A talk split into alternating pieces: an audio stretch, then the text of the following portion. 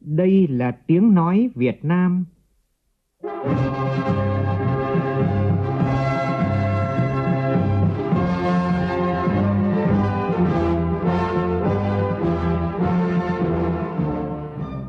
là tiếng nói Việt Nam, phát thanh từ Hà Nội, thủ đô nước Cộng hòa xã hội chủ nghĩa Việt Nam.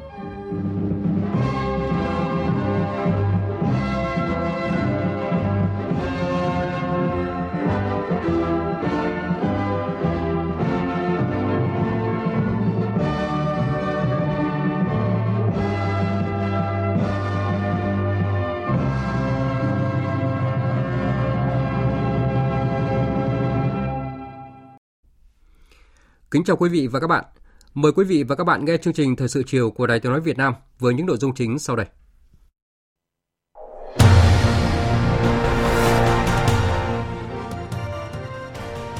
Kiểm tra công tác đặc xá tại Bắc Giang, Chủ tịch nước Nguyễn Xuân Phúc yêu cầu các bộ ngành địa phương đùm bọc giúp đỡ để những người được đặc xá tái hòa nhập cộng đồng tốt nhất, đặc biệt là trong bối cảnh dịch Covid-19. Thủ tướng Chính phủ Phạm Minh Chính làm việc với Ban dân vận Trung ương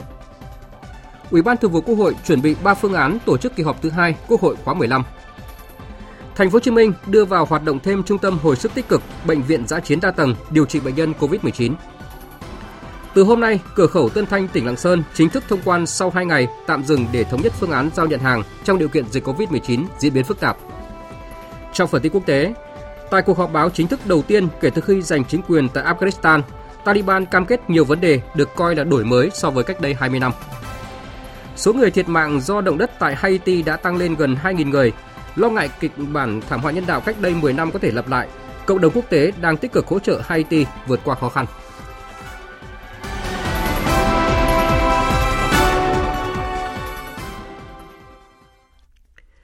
Bây giờ là nội dung chi tiết. Thưa quý vị và các bạn, Sáng nay, Chủ tịch nước Nguyễn Xuân Phúc đã có chuyến kiểm tra, thị sát công tác triển khai quyết định đặc xá năm nay tại trại giam Ngọc Lý thuộc sự quản lý của Bộ Công an nằm trên địa bàn tỉnh Bắc Giang. Cùng đi có một số thành viên Hội đồng tư vấn đặc xá và lãnh đạo tỉnh Bắc Giang. Phóng viên Vũ Dũng phản ánh.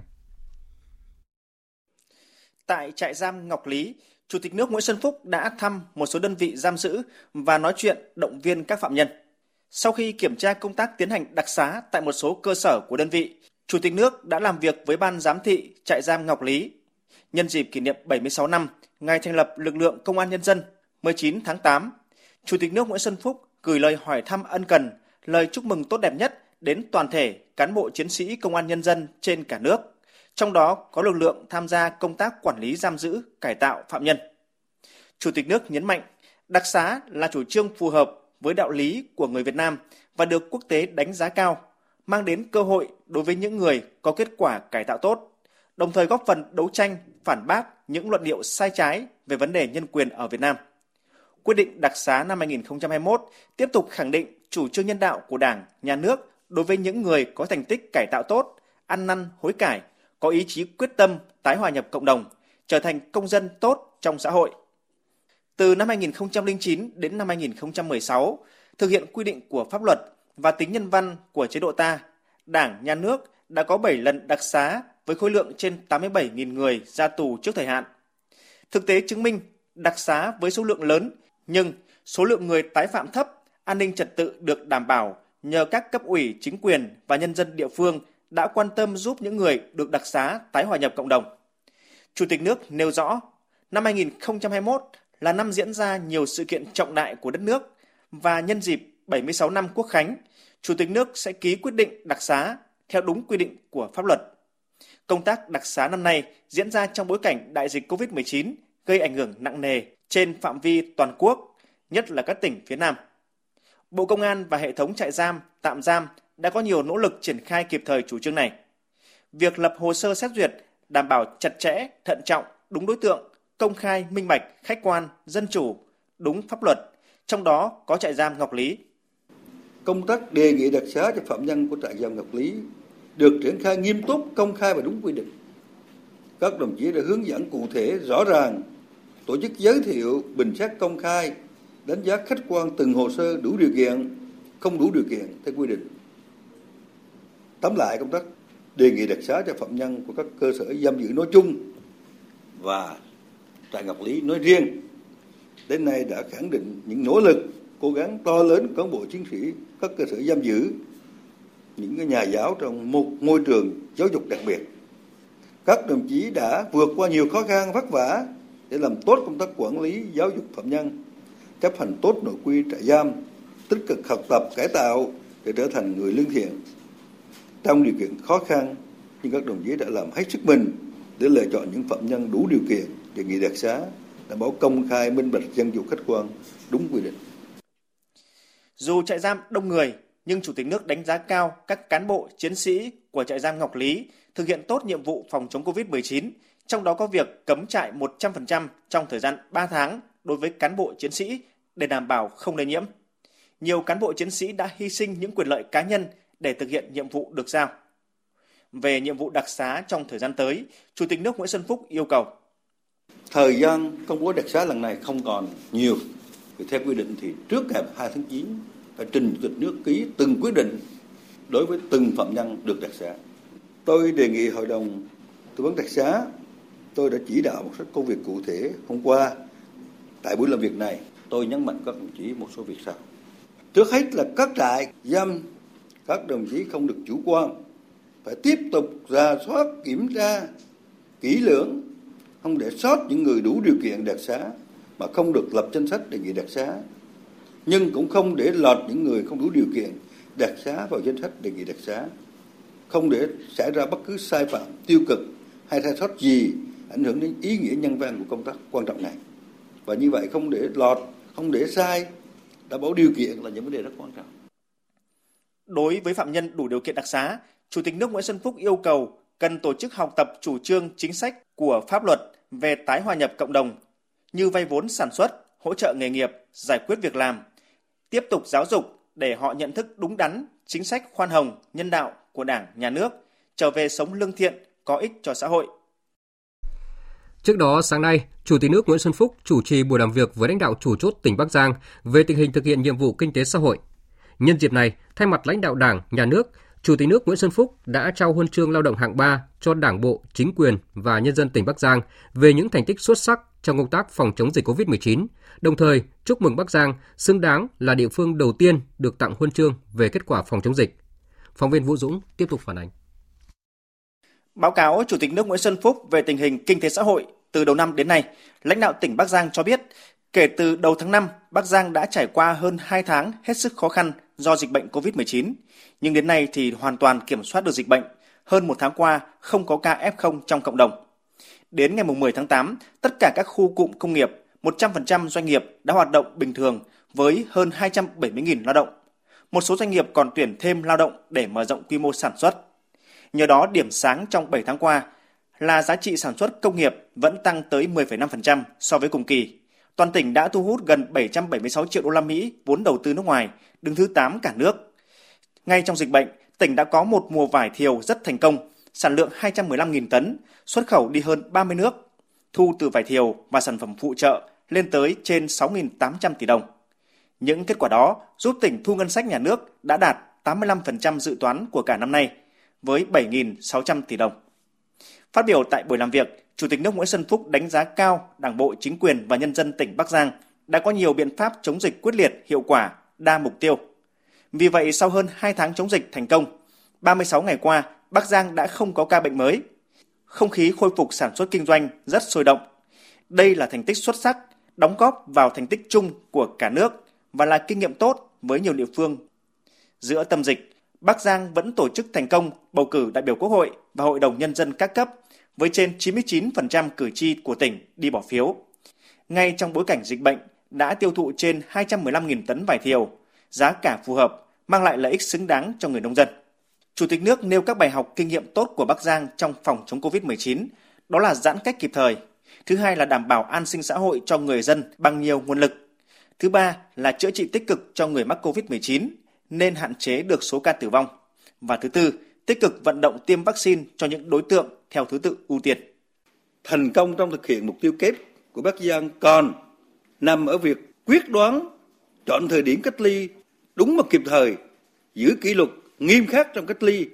hạn chế lây chéo,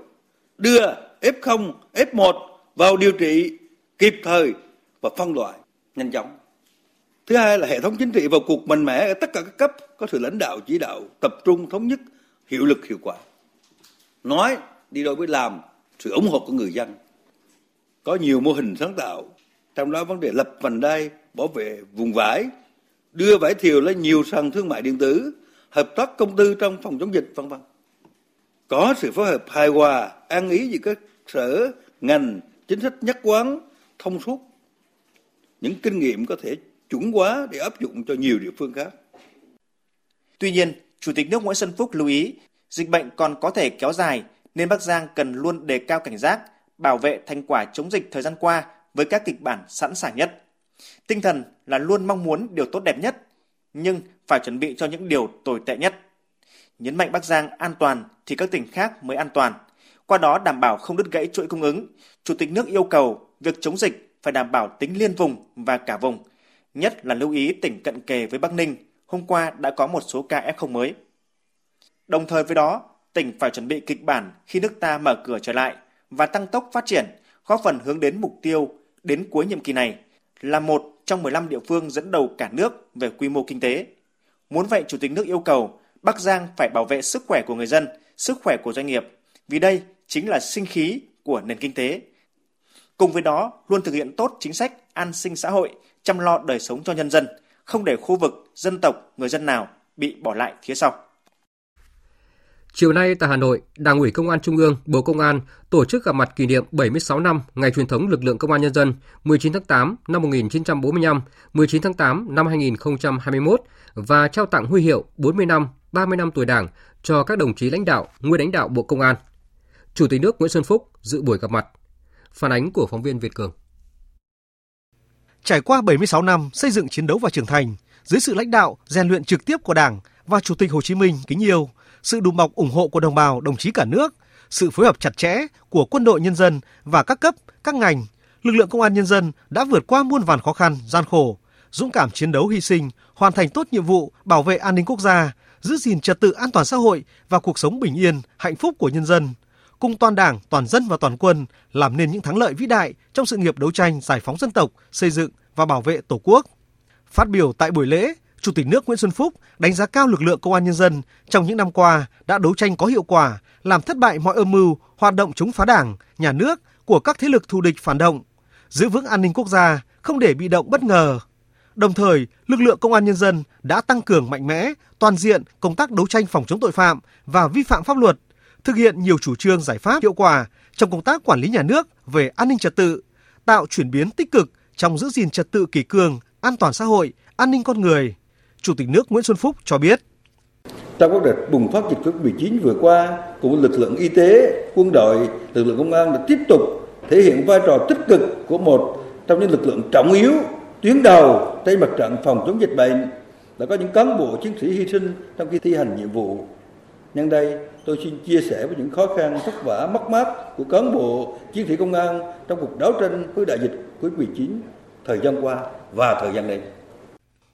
Chủ tịch nước nêu rõ, hiện nay sự nghiệp xây dựng và bảo vệ Tổ quốc trong giai đoạn cách mạng mới đặt ra cho toàn Đảng, toàn dân và toàn quân ta những nhiệm vụ rất nặng nề, đòi hỏi lực lượng công an nhân dân phải luôn đặt dưới sự lãnh đạo tuyệt đối, trực tiếp về mọi mặt của Đảng, sự thống lĩnh của Chủ tịch nước, sự quản lý tập trung thống nhất của chính phủ, đồng thời phải tiếp tục thực hiện nghiêm túc các nghị quyết Trung ương 4 khóa 11, 12 về xây dựng chỉnh đốn Đảng, gắn với đẩy mạnh việc thực hiện chỉ thị số 05 của Bộ Chính trị về học tập và làm theo tư tưởng, đạo đức phong cách Hồ Chí Minh và các quy định về trách nhiệm nêu gương của cán bộ đảng viên, tập trung xây dựng các tổ chức đảng trong công an nhân dân trong sạch vững mạnh, xây dựng đội ngũ cán bộ đảng viên thực sự trung kiên, mẫu mực, coi trọng, danh dự là điều thiêng liêng cao quý nhất, như lời đồng chí Tổng Bí thư thường nhắc, luôn sống chết vì Đảng, chỉ biết còn Đảng thì còn mình, kiên quyết đấu tranh loại bỏ những cán bộ, đảng viên, chiến sĩ suy thoái về phẩm chất chính trị, đạo đức lối sống. Chủ tịch nước Nguyễn Xuân Phúc yêu cầu. Trong thời gian tới, tôi đề nghị đảng bộ công an trung ương, bộ công an tiếp tục phát huy tinh thần đoàn kết, thống nhất, quyết tâm thực hiện có hiệu quả những chủ trương chính sách của đảng, pháp luật của nhà nước về nhiệm vụ bảo vệ an ninh quốc gia, trật tự an toàn xã hội. Trong đó khẩn trương cụ thể hóa triển khai thực hiện thắng lợi mục tiêu nghị quyết đại hội lần thứ 13 của Đảng đã đề ra là xây dựng lực lượng công an nhân dân cách mạng chính quy tinh nhuệ từng bước hiện đại một số lực lượng tiến thẳng lên hiện đại tạo tiền đề vững chắc phấn đấu đến năm 2030 xây dựng công an nhân dân cách mạng chính quy tinh nhuệ hiện đại. Chủ tịch nước mong muốn tất cả các đồng chí cán bộ đảng viên, chiến sĩ công an trên bất cứ cương vị nào đều tiếp tục rèn luyện phấn đấu, gương mẫu, phát huy tốt hơn nữa trách nhiệm của người đảng viên, phẩm chất danh dự của người chiến sĩ công an nhân dân, thực sự là tấm gương sáng cho đảng viên và quần chúng noi theo, xứng đáng với sự tin yêu của Đảng, Nhà nước và nhân dân. Tại buổi lễ, thay mặt lãnh đạo Đảng, Nhà nước, Chủ tịch nước Nguyễn Xuân Phúc đã trao tặng huy hiệu 40 năm tuổi Đảng cho Đại tướng Tô Lâm, Ủy viên Bộ Chính trị, Bộ trưởng Bộ Công an và Thượng tướng Lê Quý Vương, nguyên Thứ trưởng Bộ Công an, cùng các đồng chí trong Đảng bộ Công an Trung ương. Chiều nay tại trụ sở chính phủ, Thủ tướng Phạm Minh Chính đã chủ trì buổi làm việc giữa Thường trực Chính phủ với tập thể lãnh đạo Ban dân vận Trung ương. Dự buổi làm việc có các đồng chí Bí thư Trung Đảng, Trưởng Ban dân vận Trung ương Bùi Thị Minh Hoài, Bí thư Trung ương Đảng, Chủ tịch Ủy ban Trung mặt trận Tổ quốc Việt Nam Đỗ Văn Chiến. Hiện thì cuộc họp vẫn đang diễn ra. Tin của phóng viên Vũ Khuyên. Phát biểu tại buổi làm việc, Thủ tướng Phạm Minh Chính nêu rõ, 7 tháng qua, công việc trọng tâm vẫn là chống dịch trong điều kiện chúng ta vừa tổ chức thành công đại hội lần thứ 13 của Đảng, bầu cử đại biểu Quốc hội khóa 15 và đại biểu Hội đồng Nhân dân các cấp nhiệm kỳ 2021-2026, kiện toàn các chức danh lãnh đạo Đảng, Nhà nước. Dịch bệnh COVID-19 bùng phát trong năm nay hai lần. Đợt dịch này tập trung vào các thành phố lớn và các tỉnh có khu công nghiệp lớn với biến chủng Delta diễn biến phức tạp, khó lường và nhanh. Chúng ta tiếp tục chung sức đồng lòng dưới sự lãnh đạo của Đảng và cùng với sự ủng hộ của nhân dân để chúng ta có thêm cái uh, niềm tin, có thêm cái sức lực rồi chia sẻ cùng nhau và cùng đoàn kết thống nhất để chúng ta tiếp tục cái công cuộc phòng chống dịch và phát triển kinh tế xã hội mang lại cái ấm no hạnh phúc, cái yên bình cho nhân dân. Thay mặt chính phủ, Thủ tướng cảm ơn Ban dân vận Trung ương, Mặt trận Tổ quốc các cấp, các tổ chức chính trị xã hội đã nỗ lực hết sức tích cực trong thời gian qua trong công cuộc phòng chống dịch. Thủ tướng đề nghị chúng ta đã nỗ lực rồi thì nỗ lực hơn nữa, đoàn kết rồi thì đoàn kết hơn nữa, tích cực rồi thì tích cực hơn nữa để đưa đất nước trở lại trạng thái bình thường mới, phát triển kinh tế xã hội, góp phần thực hiện thắng lợi nghị quyết đại hội lần thứ 13 của Đảng. Báo cáo tại cuộc họp, Thứ trưởng Bộ Lao động Thương binh và Xã hội Lê Văn Thanh cho biết, nhiều địa phương sau hơn một tháng triển khai nghị quyết số 68 NQCP của Chính phủ và quy định số 23 QDTTG của Thủ tướng Chính phủ đã hỗ trợ cho 12 nhóm chính sách, gần 13 triệu lượt người lao động, gần 380.000 người sử dụng lao động với khoảng gần 6.780 tỷ đồng, phân thành 3 nhóm lớn. Nhóm chính sách về bảo hiểm hướng dẫn hỗ trợ cho khoảng gần 11 triệu 350.000 người với tổng số tiền là 4.600 tỷ đồng. Nhóm chính sách hỗ trợ trực tiếp bằng tiền cho người lao động đến nay đã hỗ trợ cho được khoảng gần 1,4 triệu người với số tiền trên 2.000 tỷ đồng. Nhóm chính sách cho doanh nghiệp vay trả nợ lương ngừng việc, trả lương phục hồi sản xuất đến nay đã cho vay gần 170 tỷ đồng với gần 300 doanh nghiệp và gần 50.000 người lao động. Ngày 16 tháng 7 năm 2021, Thủ tướng Chính phủ đã quyết định hỗ trợ 4.118 tấn gạo cho 247.000 nhân khẩu ở tỉnh Bình Phước, Bạc Liêu, Sóc Trăng. Ngay trong ngày 17 tháng 8 năm 2021, Thành phố Hồ Chí Minh đã văn bản đề nghị hỗ trợ gần 28.000 tỷ và 142.000 tấn gạo hỗ trợ tiền ăn, phòng trọ và lương thực cho khoảng 6,3 triệu hộ nghèo và người lao động. Bên cạnh đó, 12 địa phương đã gửi đề xuất hỗ trợ cho 101.550 tấn gạo hỗ trợ cho trên 6,77 triệu nhân khẩu. Thảo luận tại buổi làm việc, Phó Chủ tịch Hội Nông dân Việt Nam Nguyễn Xuân Định đề nghị nên đưa nông dân vào đối tượng hỗ trợ theo Nghị định 68 của Chính phủ để người nông dân yên tâm sản xuất kinh doanh.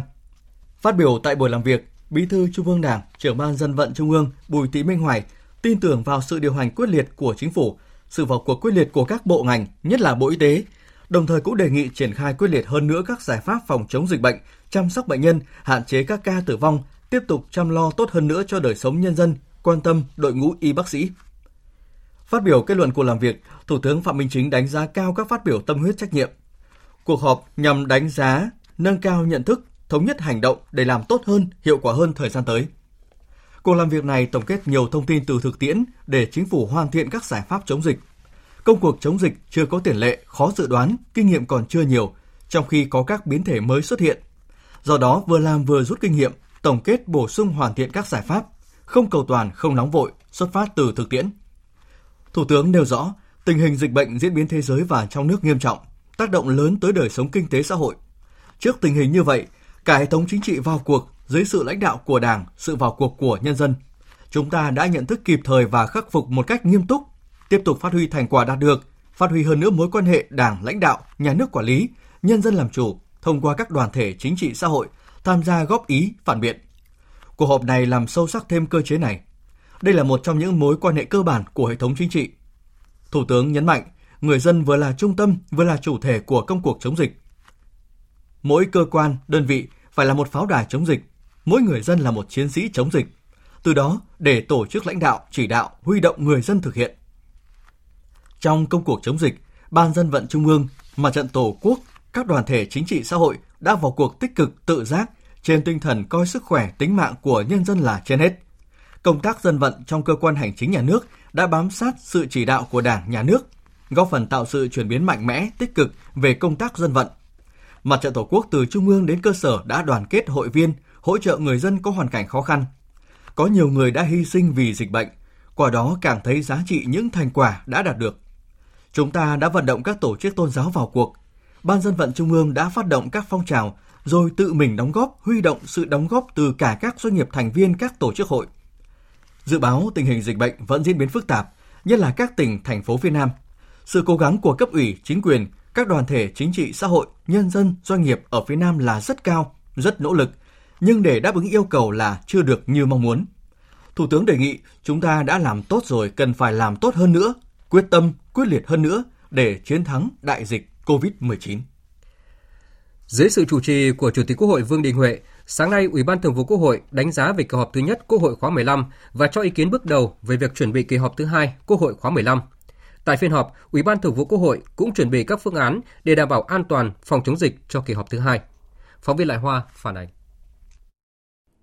Tổng thư ký Quốc hội, chủ nhiệm văn phòng Quốc hội Bùi Văn Cường cho biết, dự kiến kỳ họp thứ hai Quốc hội khóa 15 làm việc trong vòng 17 ngày. Phiên chủ bị và khai mạc vào ngày 20 tháng 10. Trong tình hình dịch COVID-19 đang diễn biến hết sức phức tạp, dự kiến kỳ họp được tổ chức theo hai phương án. Phương án 1, nếu dịch bệnh tiếp tục diễn biến phức tạp, Quốc hội họp trực tuyến cả kỳ. Phương án 2, nếu tình hình dịch bệnh đã kiểm soát tốt, Quốc hội họp trực tuyến kết hợp với tập trung tại nhà Quốc hội, chia thành hai đợt. Thảo luận tại phiên họp, Ủy ban Thường vụ Quốc hội đề nghị các cơ quan chuẩn bị cân nhắc thật kỹ lưỡng về nội dung, cách thức tiến hành và các điều kiện đảm bảo để kỳ họp khai mạc đúng thời gian quy định, đảm bảo chất lượng, tiến độ và tuyệt đối an toàn về phòng chống dịch. Chủ tịch Quốc hội Vương Đình Huệ cho rằng việc nâng cao công tác xây dựng thể chế, siết chặt kỷ luật kỷ cương và tuân thủ các yêu cầu bắt buộc của luật ban hành quy phạm pháp luật, tránh tình trạng chuẩn bị không kỹ dẫn đến quyết sách sai, không đúng, không trúng. Để đảm bảo an toàn phòng chống dịch cho kỳ họp thứ hai, Chủ tịch Quốc hội đề nghị. Thì chúng ta có lẽ là phương án là vừa trực tiếp vừa trực tuyến trực tuyến là đoạn đầu, còn trực tiếp là cái đoạn sau. Và công tác chất vấn, trả lời chất vấn các thứ này khác thì còn tính toán thêm. Nhất là những vấn đề quốc kế dân sinh, những vấn đề bức xúc hiện nay. Tuần nhịp đầu có thể chúng ta họp trực tuyến, và đoạn sau thì họp trực tiếp. Thì nhiều vấn đề liên quan đến vấn đề biểu quyết, rồi vấn đề chất vấn, trả lời chất vấn thì nó cũng có cái thuận lợi hơn. Trường hợp mà diễn biến nó phức tạp nữa, thì chúng ta có thể là họp trực tuyến toàn phần. Còn nếu mà từ giờ đến tháng 10 mà kiểm soát nó hoàn toàn tốt rồi thì có thể chúng ta họp là toàn phần là trực tiếp như vậy là cũng ba phương án nhưng mà đưa cái phương án là kết hợp đấy lên làm đầu Chiều nay thảo luận về báo cáo tình hình giải quyết trả lời kiến nghị của cử tri, kết quả tiếp công dân, tiếp nhận, xử lý đơn thư và giám sát việc giải quyết khiếu nại tố cáo của công dân gửi đến Quốc hội. Ủy ban Thường vụ Quốc hội đề nghị Chính phủ, Tòa án Nhân dân tối cao, Viện Kiểm sát Nhân dân tối cao báo cáo về tình hình, kết quả ra soát, giải quyết đối với các vụ việc tồn động, phức tạp kéo dài trên phạm vi toàn quốc để có giải pháp giải quyết dứt điểm. Trong 6 tháng qua, Ban dân nguyện của Ủy ban Thường vụ Quốc hội đã tiếp nhận và xử lý 1.381 đơn thư khiếu nại tố cáo của công dân. Qua tiếp nhận nội dung đơn thư, các khiếu nại chủ yếu liên quan đến việc bồi thường, hỗ trợ, bố trí, tái định cư khi nhà nước thu hồi thực hiện các dự án, đề nghị xem xét lại bản án quyết định đã có hiệu lực pháp luật theo thủ tục giám đốc thẩm, tái thẩm. Nội dung tố cáo chủ yếu là tố cáo cán bộ cấp cơ sở có vi phạm trong công tác quản lý đất đai chủ nhiệm Ủy ban pháp luật của Quốc hội Hoàng Thanh Tùng cho rằng cần giám sát chặt công tác tiếp công dân, kết quả tiếp nhận đơn gửi đến Quốc hội. Bên cạnh đó, có vụ việc giải quyết xong nhưng người dân không chấp nhận kết quả giải quyết và tiếp tục khiếu nại. Do đó, Quốc hội cần giám sát kết luận giải quyết đơn thư cuối cùng của khối tư pháp và hành chính. Có thể ngoài việc chuyển đơn thì có thể chọn một số vụ việc nổi cộm, phức tạp để giám sát. Theo Tổng thư ký Quốc hội Bùi Văn Cường, hàng tháng cần tập hợp ý kiến của nhân dân để kịp thời nắm tâm tư nguyện vọng và tìm hiểu dư luận quan tâm vấn đề gì. Đặc biệt, cần có phần mềm quét thông tin trên mạng xã hội liên quan đến đời sống của nhân dân, nhất là những người đang gặp khó khăn. Đây ta mới thống kê được số lượng đơn thư thôi. Đơn thư nó liên quan đến vấn đề đất đai, kinh tế về xã hội. Khái quát lại để thấy rằng là cái việc đấy người dân người ta đang bức xúc về những vấn đề này. Qua cái xem xét như thế thì một số cái vụ việc lớn cần phải giám sát của Ủy ban Thường vụ Quốc hội. Một số vụ việc thôi nó mới tạo ra được cái hiệu ứng và như vậy rõ ràng là người dân sẽ thấy Quốc hội đã quan tâm những cái nguyện vọng chính đáng của họ, đã đồng hành cùng với họ. Chứ hiện nay mình vẫn chỉ là truyền đơn lòng vòng rồi ở đó người ta không giải quyết thì nó cũng là rơi vào quên lãng.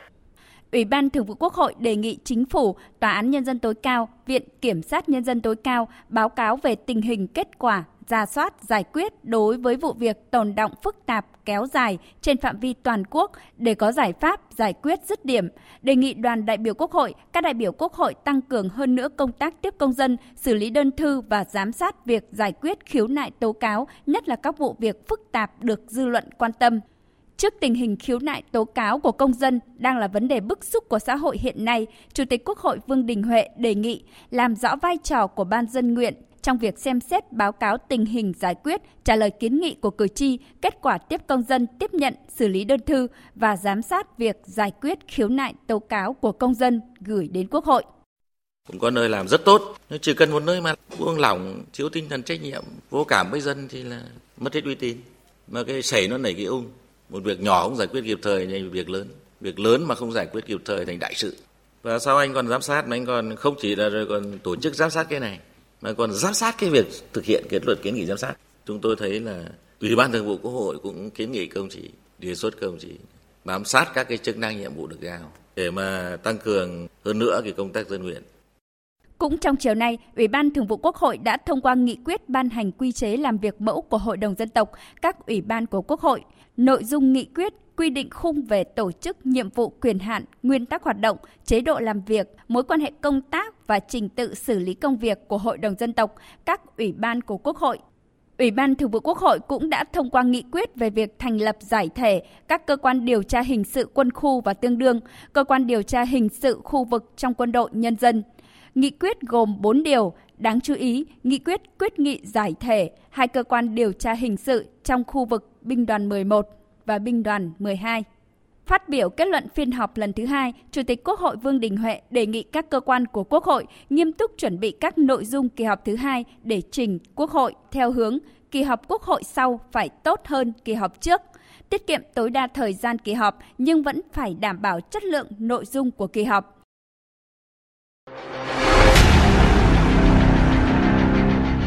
Đẩy lùi COVID-19, bảo vệ mình là bảo vệ cộng đồng.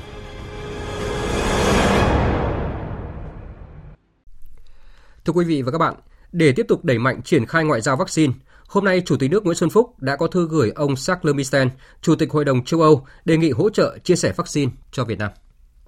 Trong thư, Chủ tịch nước Nguyễn Xuân Phúc đã cảm ơn sự quan tâm và hỗ trợ của Liên minh châu Âu dành cho Việt Nam trong thời gian qua, đặc biệt đã viện trợ 2 triệu 400 ngàn liều vaccine thông qua cơ chế COVAX.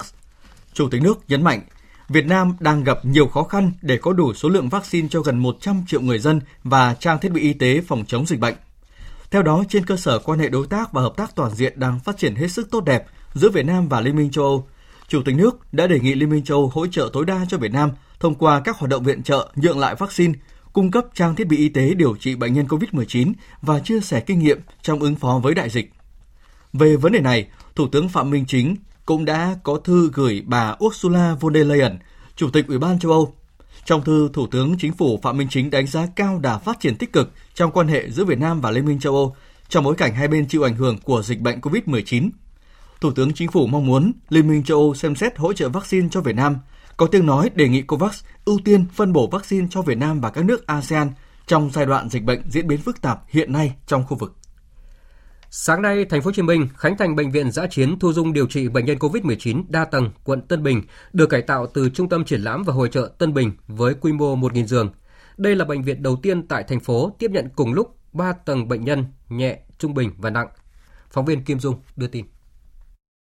Theo Phó Giáo sư Tiến sĩ Lê Đình Thanh, Giám đốc Bệnh viện Thống nhất Thành phố Hồ Chí Minh kiêm Giám đốc Bệnh viện Giã chiến điều trị bệnh nhân COVID-19 đa tầng quận Tân Bình, việc thành lập Bệnh viện Giã chiến điều trị COVID-19 đa tầng tiếp nhận bệnh nhân nhẹ đến nặng để bệnh nhân đỡ di chuyển và giảm thiểu bệnh nhân chuyển từ nhẹ sang nặng. Bệnh viện có chức năng thu dung, sàng lọc, cấp cứu, chăm sóc, theo dõi và điều trị cho bệnh nhân COVID-19 ở các mức nhẹ, trung bình và nặng – về nhân lực, Bệnh viện Thống nhất chi viện 139 y bác sĩ, ngoài ra còn có đội ngũ nhân viên y tế từ bệnh viện và trung tâm y tế quận Tân Bình, huy động cả nguồn lực y tế tư nhân, các y bác sĩ nghỉ hưu có sức khỏe tốt.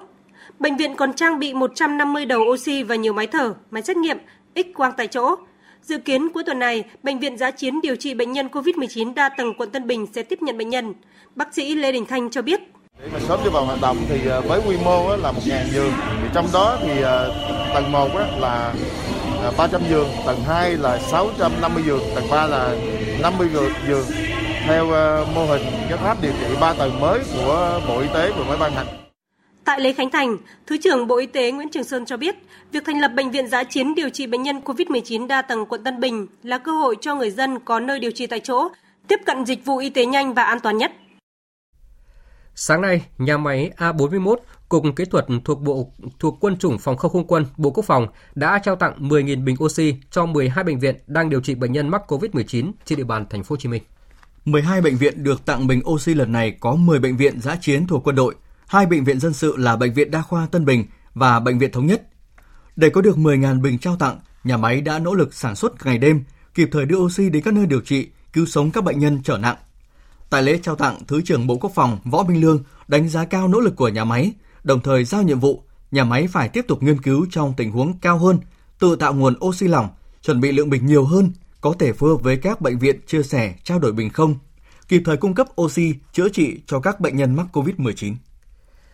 Thực hiện các biện pháp cấp bách phòng chống và yêu cầu kiểm soát dịch COVID-19, sáng nay Hội Thầy thuốc trẻ Thành phố Hồ Chí Minh đã phối hợp cùng với Ban chỉ đạo phòng chống các loại dịch bệnh quận Phú Nhuận ra mắt đội hình đồng hành cùng F0 khỏi bệnh. Đây là một trong những hoạt động thiết thực của chính quyền địa phương cùng Hội Thầy thuốc trẻ nhằm bảo đảm công tác điều trị bệnh nhân COVID-19 để tất cả bệnh nhân đều được tiếp cận dịch vụ y tế với phương châm chăm sóc sức khỏe, siết chặt nghĩa tình. Đội hình đồng hành cùng F0 khỏi bệnh gồm 52 y bác sĩ điều dưỡng, kỹ thuật viên thuộc Hội Thầy thuốc trẻ thành phố được chia thành 13 nhóm, phối hợp cùng lực lượng phản ứng nhanh, thanh niên tình nguyện, trung tâm y tế quận và phường, tư vấn khám chữa bệnh cho các bệnh nhân mắc COVID-19 tại 13 phường. Theo ông Nguyễn Đông Tùng, Chủ tịch Ủy ban nhân dân quận Phú Nhuận,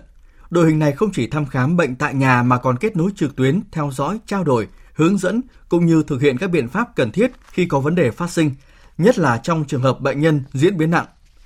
Chương trình đồng hành cùng F0 khỏi bệnh còn cung cấp thuốc và các trang thiết bị y tế cần thiết cho việc điều trị bệnh nhân mắc COVID-19. Trong đó có túi thuốc gồm 14 loại thuốc đông tây y kết hợp theo hướng dẫn của Bộ Y tế và các bác sĩ đồng hành để điều trị bệnh nhân mắc COVID-19. Nhiệt kế, máy đo nồng độ oxy trong máu, sổ tay đồng hành cùng F0 khỏi bệnh. Tại Hà Nội, từ hôm nay đến ngày 20 tháng 8, thành phố tiếp tục triển khai đợt 2 lấy 1 triệu mẫu xét nghiệm SARS-CoV-2 bằng phương pháp PCR cho khu vực nguy cơ cao và 13 nhóm người. Tin của phóng viên Huy Nam.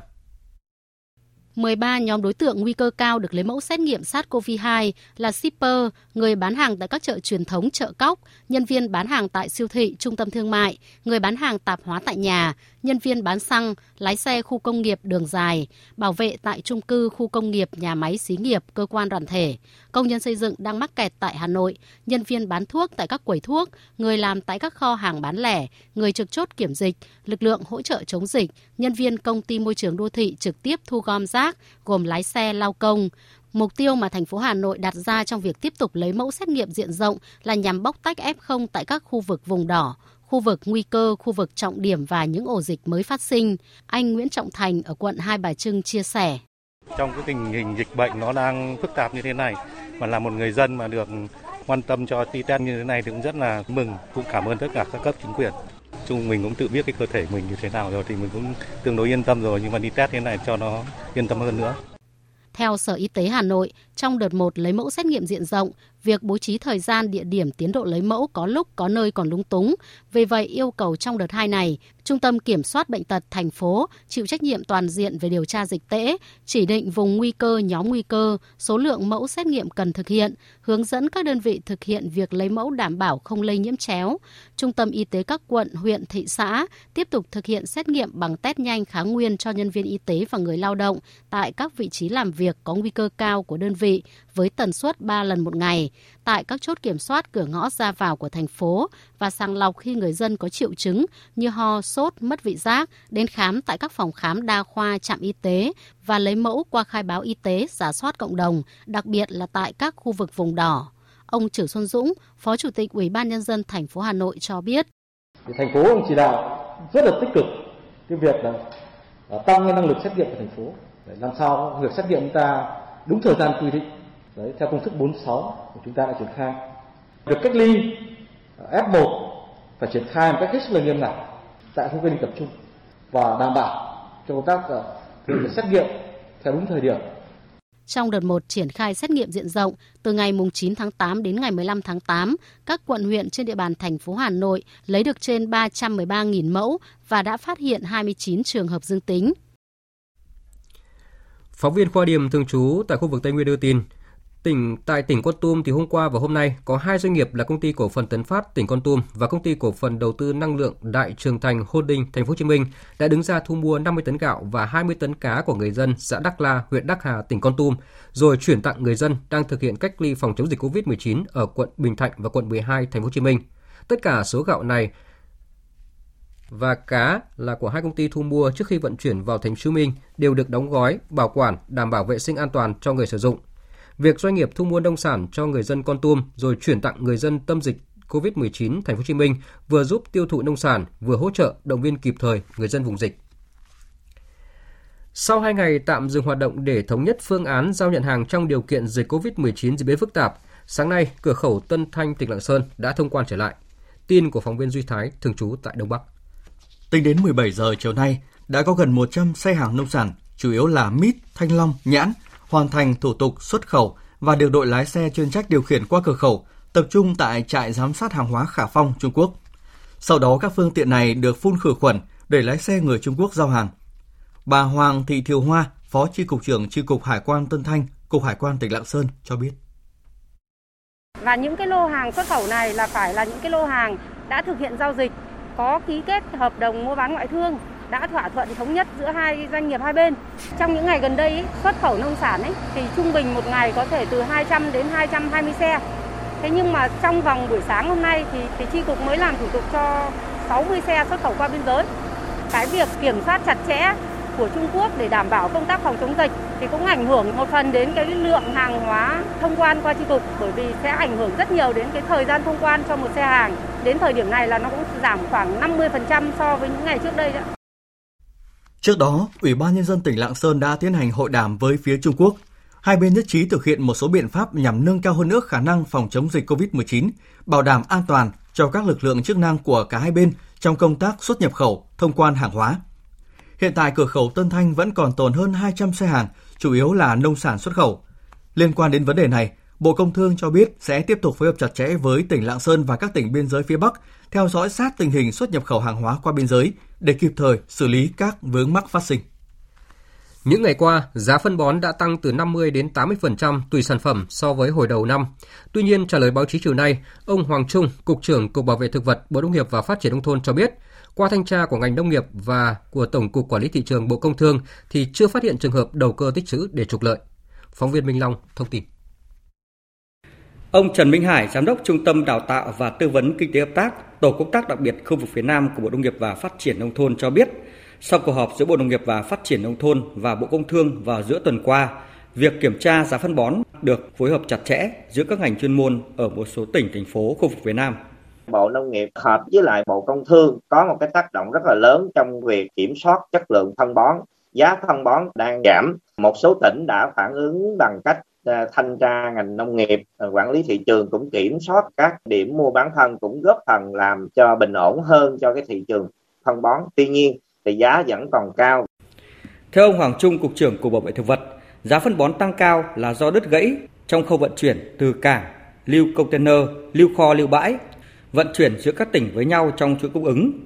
Ngoài ra, chi phí lưu thông tăng còn do lái xe phải thực hiện xét nghiệm phòng chống Covid-19.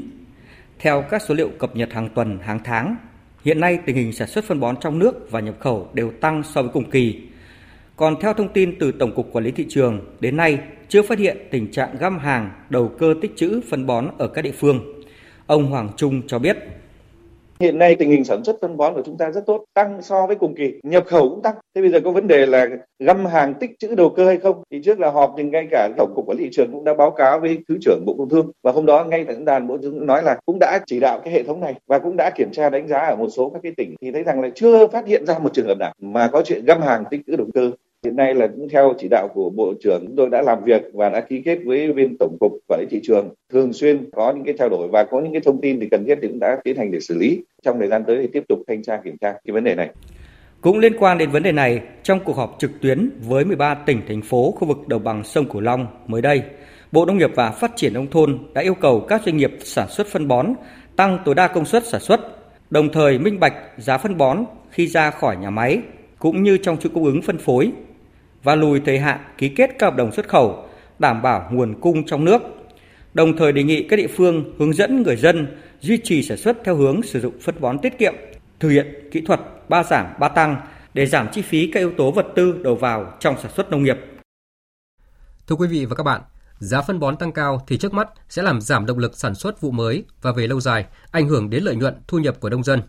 Trước những khó khăn của các tỉnh đồng bằng sông Cửu Long, Bộ Nông nghiệp và Phát triển nông thôn nhận định giá lúa gạo xuống quá thấp, giá vật tư đầu vào cao thì cần tính phương án giảm diện tích để thay vào các cây trồng khác cho hiệu quả cao hơn. Ở liên quan đến lĩnh vực giáo dục, hiện nay thì tại thành phố Đà Nẵng, dịch bệnh vẫn đang diễn biến hết sức phức tạp. Trước tình hình này thì các trường đại học cao đẳng trên địa bàn thành phố đã triển khai cho học sinh sinh viên nhập học qua hình thức trực tuyến. Phản ánh của phóng viên Phương Cúc. Thay vì đến trường nộp hồ sơ nhập học trực tiếp, em Nguyễn Võ Nguyệt Tú ở quận Hải Châu, thành phố Đà Nẵng chỉ cần làm thủ tục nhập học trên hệ thống trực tuyến của trường Đại học Kinh tế Đại học Đà Nẵng.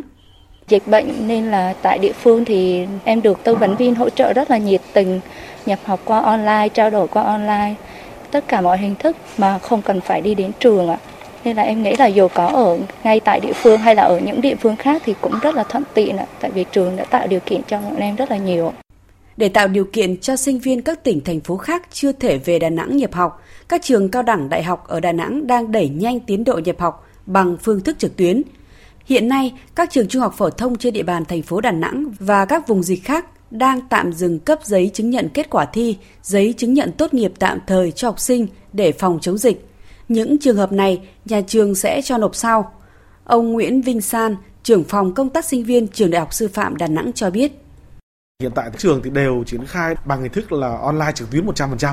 Tức là thí sinh không phải gửi hồ sơ qua đường bưu điện và thí sinh cũng sẽ không phải di chuyển đến các cái trường để nộp hồ sơ. Vì vậy đảm bảo cho các em trong việc giữ sức khỏe và nó an toàn dịch bệnh cho tất cả mọi người. Trước tình hình dịch COVID-19 vẫn diễn biến phức tạp, Bộ Giáo dục và Đào tạo quyết định lùi thời gian kết thúc thay đổi nguyện vọng đến 17 giờ ngày 5 tháng 9. Ông Lê Quang Sơn, Phó Giám đốc Đại học Đà Nẵng cho biết, Bộ Giáo dục và Đào tạo đã điều chỉnh thời gian xét tuyển sinh đại học cao đẳng nên cũng thuận tiện đối với việc hoàn chỉnh hồ sơ nhập học. Từ năm ngoái, nhà trường đã dịch chuyển sang tổ chức dạy học online. Những cái giai đoạn mà dịch học sinh không đến trường được. Khó khăn lớn nhất là từ phía người học có rất nhiều em ở những cái vùng sóng yếu. Thứ hai là cũng có thể có một số em nó cũng không có đủ máy móc để nó học. Thì nhà trường cũng đang cùng với lại tất cả giảng viên để vừa dạy vừa hỗ trợ sinh viên, hỗ trợ cả về cách học, hỗ trợ cả về kỹ năng, về máy tính. Thời sự VOV nhanh, tin cậy, hấp dẫn. Chương trình thời sự chiều nay tiếp tục với phần tin thế giới. Trước hết sẽ là những diễn biến mới nhất về chính trị tại Afghanistan. Afghanistan sẽ không gây ra mối đe dọa với bất kỳ quốc gia nào. Nhà nước do Taliban đứng đầu sẽ đảm bảo thực thi một loạt các quyền của phụ nữ cũng như đảm bảo an toàn cho các công dân Afghanistan từng làm việc cho quân đội nước ngoài. Đây là khẳng định của đại diện lực lượng Taliban trong cuộc họp báo lần đầu tiên kể từ khi lực lượng này lên nắm quyền tại Afghanistan. Sau cuộc họp này, nhiều nước trên thế giới, nhiều tổ chức quốc tế đã có phản ứng ban đầu, cho đó nhấn mạnh việc tôn trọng nhân quyền bao gồm quyền của phụ nữ và cách hành xử của Taliban sẽ là các điều kiện để họ cân nhắc công nhận chính quyền mới ở Afghanistan. Biên tập viên Anh Tuấn tổng hợp thông tin. Phản ứng trước những cam kết được Taliban đưa ra trong cuộc họp chính thức đầu tiên, người phát ngôn Liên Hợp Quốc Stefan Dujarric tuyên bố Liên Hợp Quốc cần phải thấy được hành động trên thực tế của lực lượng này tại Afghanistan. Tôi đã xem cuộc họp báo. Chúng ta sẽ cần phải xem điều gì thực sự xảy ra đối với Afghanistan. Và tôi nghĩ rằng Taliban cần phải hành động để những lời hứa hẹn của họ trở thành hiện thực. Liên minh châu Âu ra điều kiện chỉ hợp tác với Taliban nếu nhóm vũ trang này tôn trọng các quyền cơ bản, gồm quyền của phụ nữ và ngăn chặn các lực lượng khủng bố sử dụng lãnh thổ của Afghanistan. Phát biểu tại cuộc họp khẩn với các ngoại trưởng EU, ông Joseph Borrell, đại diện cấp cao phụ trách an ninh và đối ngoại của EU cho biết. Tôi không nói là chúng tôi sẽ công nhận Taliban. Tôi chỉ muốn nói rằng chúng tôi phải nói chuyện với họ về mọi thứ, thậm chí tìm cách bảo vệ phụ nữ và các bé gái. Chúng tôi sẽ sử dụng tất cả các công cụ của mình để phụ nữ và trẻ em tại Afghanistan được tôn trọng. Cũng giống như EU, người phát ngôn Bộ Ngoại giao Mỹ Ned Price cho biết, nước này sẽ chỉ công nhận một chính quyền của Taliban tại Afghanistan nếu Taliban tôn trọng nữ quyền và không tham gia vào những tổ chức cực đoan như Al-Qaeda.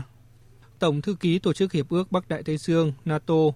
Jens Stoltenberg cảnh báo tổ chức này có năng lực tấn công các nhóm khủng bố từ xa nếu nhận thấy các nhóm khủng bố đó một lần nữa lập ra và lên kế hoạch tổ chức tấn công các đồng minh của NATO và các quốc gia thành viên. NATO yêu cầu Taliban không để Afghanistan trở thành nơi chứa chấp khủng bố một lần nữa. Trong một tuyên bố rõ ràng, Thủ tướng Canada Justin Trudeau khẳng định nước này không có kế hoạch công nhận Taliban là chính quyền Afghanistan bởi lực lượng này đã tiếp quản và thay thế một chính quyền dân chủ bằng vũ lực. Theo các nhà phân tích, mặc dù tình hình tại Afghanistan còn hết sức phức tạp, chưa thể đoán định, song nhìn chung bước đầu tình hình đang được kiểm soát. Với những tuyên bố trong cuộc họp báo đầu tiên của Taliban, có nhiều dấu hiệu cho thấy chính quyền Taliban sắp tới sẽ thay đổi theo chiều hướng ôn hòa và cởi mở hơn. Trong diễn biến liên quan, sáng nay theo giờ Việt Nam, Cố vấn an ninh quốc gia Mỹ Jack Sullivan đã tổ chức họp báo cập nhật tình hình tại Afghanistan và kế hoạch rút quân của Mỹ. Trả lời câu hỏi của phóng viên, Cố vấn an ninh quốc gia Mỹ từ chối đưa ra các bình luận về tương lai của Afghanistan sau khi lính Mỹ rút đi, mà chỉ khẳng định Mỹ đang làm việc với các đối tác, những tổ chức phi chính phủ, hãng hàng không và cả Taliban để những người có nhu cầu rời khỏi Afghanistan được ra đi trong trật tự. Phát biểu trong cuộc họp báo, Cố vấn an ninh quốc gia Mỹ Jack Sullivan cho biết Mỹ sẽ thực hiện đánh giá lại các quyết định liên quan đến Afghanistan để tìm hiểu thực sự những gì đã xảy ra tại quốc gia Nam Á này. Chúng tôi sẽ tìm hiểu tất cả những gì đã xảy ra trong toàn bộ chiến dịch này, từ lúc bắt đầu cho đến khi kết thúc, tìm hiểu các vấn đề tích cực, những điểm mà chúng tôi có thể làm tốt hơn, tìm hiểu những điểm còn khiếm khuyết hoặc yếu kém để có thể điều chỉnh trước khi tiếp tục. Trong khi đó, thì tỷ lệ ủng hộ của người dân Mỹ đối với Tổng thống Joe Biden đang ở mức thấp nhất kể từ khi lên nắm quyền, đặc biệt là sau các quyết định liên quan đến việc rút quân khỏi Afghanistan. Chuyển sang các thông tin quốc tế đáng chú ý khác, Bộ Ngoại giao Nhật Bản cho biết đã kháng nghị lên chính phủ Hàn Quốc về việc một nghị sĩ thuộc Đảng Sức mạnh Quốc gia và một số thành viên khác đến thăm khu vực quần đảo tranh chấp mà Nhật Bản gọi là Takeshima, còn Hàn Quốc gọi là Dokdo. Bộ Ngoại giao Nhật Bản yêu cầu Hàn Quốc không thực hiện những chuyến thăm như trên trong tương lai, tái khẳng định quần đảo Takeshima là lãnh thổ cố hữu của Nhật Bản dựa trên tham chiếu của sự thật mang tính lịch sử và luật pháp quốc tế.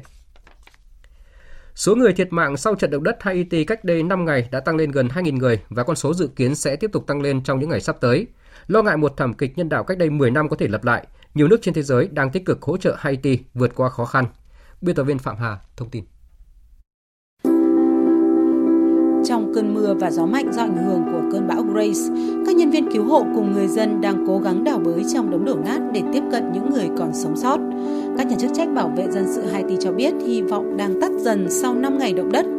trong khi những người sống sót đang cố gắng tìm kiếm thức ăn, nơi ở và chăm sóc y tế khi cơn bão nhiệt đới đổ bộ gây mưa và lũ quét.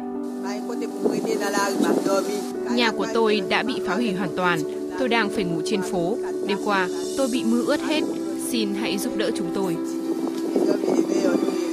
Số người bị thương là gần 7.000 người gây tình trạng quá tải cho các bệnh viện, vốn cũng đang bị hư hại trong động đất. Nhiều bác sĩ phải ở trong các lều tạm giã chiến để giúp đỡ bệnh nhân bao gồm cả trẻ nhỏ và người già, nhưng họ không thể giúp tất cả. Một y tá chia sẻ. Tại bệnh viện chúng tôi có quá nhiều trẻ em phải nhập viện, có những đứa trẻ phải phẫu thuật, có những đứa phải cắt chân và loạt trẻ bị sốt. Quốc tế cũng đang tích cực giúp đỡ người dân Haiti vượt qua khó khăn. Ủy ban châu Âu hôm qua thông báo sẽ cung cấp viện trợ nhân đạo trị giá 3 triệu euro cho Haiti để đáp ứng nhu cầu của người dân bị ảnh hưởng. Mỹ thông báo điều động 8 máy bay trực thăng và bổ sung thêm 2 tàu tới Haiti để tăng cường các nỗ lực cứu hộ và hỗ trợ quốc gia vùng Caribe này khắc phục hậu quả của trận động đất. Thủ tướng Haiti Ariel Henry hôm qua thông báo nước này sẽ để quốc tang 3 ngày nhằm tưởng niệm những nạn nhân thiệt mạng trong động đất đồng thời tuyên bố sẽ tiến hành đối thoại với mọi thành phần chính trị, doanh nghiệp, xã hội dân sự và cộng đồng kiều dân để tìm kiếm các giải pháp đồng thuận trong việc xử lý cuộc khủng hoảng nhân đạo hiện nay ở Haiti. Vừa rồi là các tin thời sự quốc tế. Tiếp theo là thông tin cập nhật về tình hình dịch COVID-19 trong nước. Bộ Y tế cho biết là trong 24 giờ qua, nước ta ghi nhận thêm 8.800 ca nhiễm COVID-19 mới, trong đó có 12 ca nhập cảnh. Có 6 trong tổng số 62 tỉnh thành phố đã qua 14 ngày không ghi nhận trường hợp nhiễm mới và 5 tỉnh thành phố không có ca lây nhiễm thứ phát trên địa bàn trong 14 ngày qua. Và hôm nay, tiểu ban điều trị của Ban chỉ đạo quốc gia phòng chống dịch COVID-19 thông báo về 298 ca tử vong do COVID-19, trong đó thành phố Hồ Chí Minh có 255 ca và Bình Dương là 20 ca. Tiếp tục chương trình thời sự chiều nay sẽ là trang tin thể thao.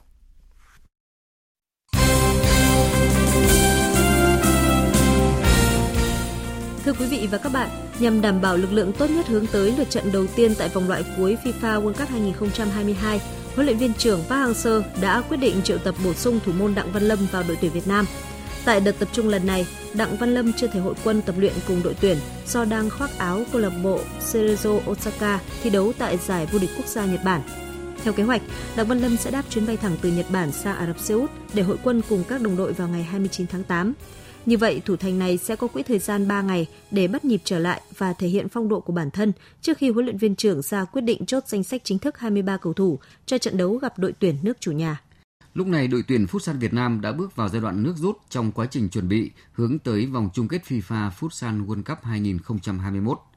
Tấn công Power Play và phòng ngự Power Play đó là nội dung chủ yếu trong giáo án của huấn luyện viên trưởng Phạm Minh Giang trong thời điểm này. Bên cạnh đó là tăng cường các bài tập đối kháng, tấn công, thoát pressing và phòng ngự ít người nhằm giúp các cầu thủ bắt nhịp với cường độ thi đấu rất cao tại vòng chung kết FIFA Futsal World Cup 2021. Với sự hỗ trợ của chuyên gia thể lực người Tây Ban Nha Miguel Carrasco, các cầu thủ Futsal Việt Nam cho thấy sự tiến bộ từng ngày. Huấn luyện viên thể lực Miguel Carrasco cho biết. Yes, in general terms, we are very happy with the progression from the beginning of the camp Đội tuyển Futsal Việt Nam vừa phải trải qua một quá trình cách ly tương đối dài, nên các bài tập của đội sẽ phải thay đổi nhiều về cường độ và khối lượng tập luyện. Đến thời điểm hiện tại, các cầu thủ đã lấy lại được nhịp độ, khối lượng cao trong tập luyện. Chúng ta đang có sự tiến bộ từng ngày về thể lực, sức bền và tốc độ. Tôi nghĩ rằng đội tuyển Futsal Việt Nam sẽ có thể tạo ra bất ngờ tại vòng chung kết World Cup sắp tới. Trong tuần này, đội tuyển nữ Việt Nam tiếp tục quá trình rèn rũa chuyên môn trong hành trình hướng tới Asian Cup 2022. Đánh giá sau một thời gian chuẩn bị, huấn luyện viên Mai Đức Trung tỏ ra hài lòng về sự nỗ lực và tập trung của các học trò. Sau thời gian tập thể lực nặng, xen kẽ các bài tập chuyên môn, các cầu thủ đã giải phóng bớt sức ý, sẵn sàng cho các nội dung rèn kỹ chiến thuật toàn đội.